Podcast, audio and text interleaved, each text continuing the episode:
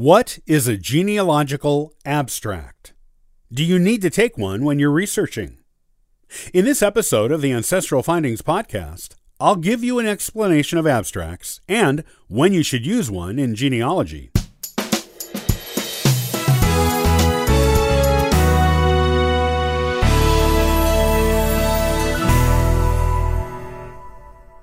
What is a genealogical abstract? It is something you may come across in the research of other people when you are exploring records. Plainly speaking, an abstract in genealogy is an inventory of the most important details of a genealogical document.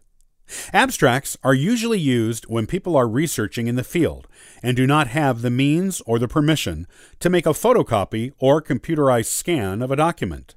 They can use abstracting to quickly get all the important points out of the document so they can input it into their research on their family tree software later.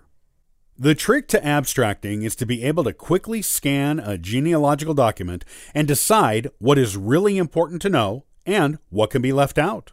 You want to include the important names, dates, and places, such as names of parents, names of children, names of grandparents, names including maiden names of spouses, places where the document was written, residence of your ancestor in the document, date the document was written, any other pertinent dates in the document, such as birth, death, and marriage dates, dates and places for military service, place of birth, death, and marriage, place of birth, death, and or marriage of parents.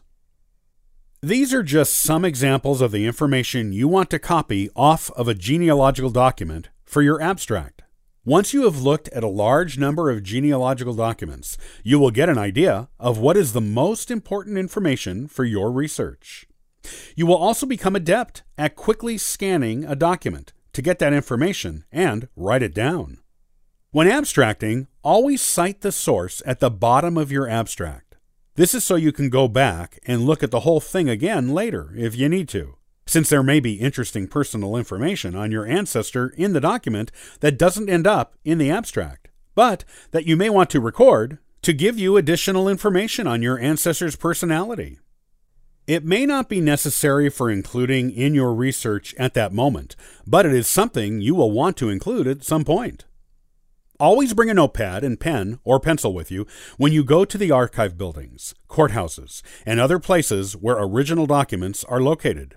Sometimes the documents are too delicate to be photocopied or scanned, so abstracting them is the only way to get information from them.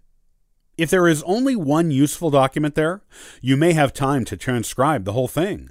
But in most trips, you will be working with many documents, and you won't have the time necessary to transcribe them all before the repository closes and your trip is over. With your abstract, you can get important information from documents that have not been published online and put that information in your research when you get home. Everyone has their own preferred method of abstracting, so do what works best for you. Just remember, the goal of producing an abstract is to get the most important genealogical information, the information that will further your research in new ways. Once you know how and when to use an abstract, you will see their genealogical value.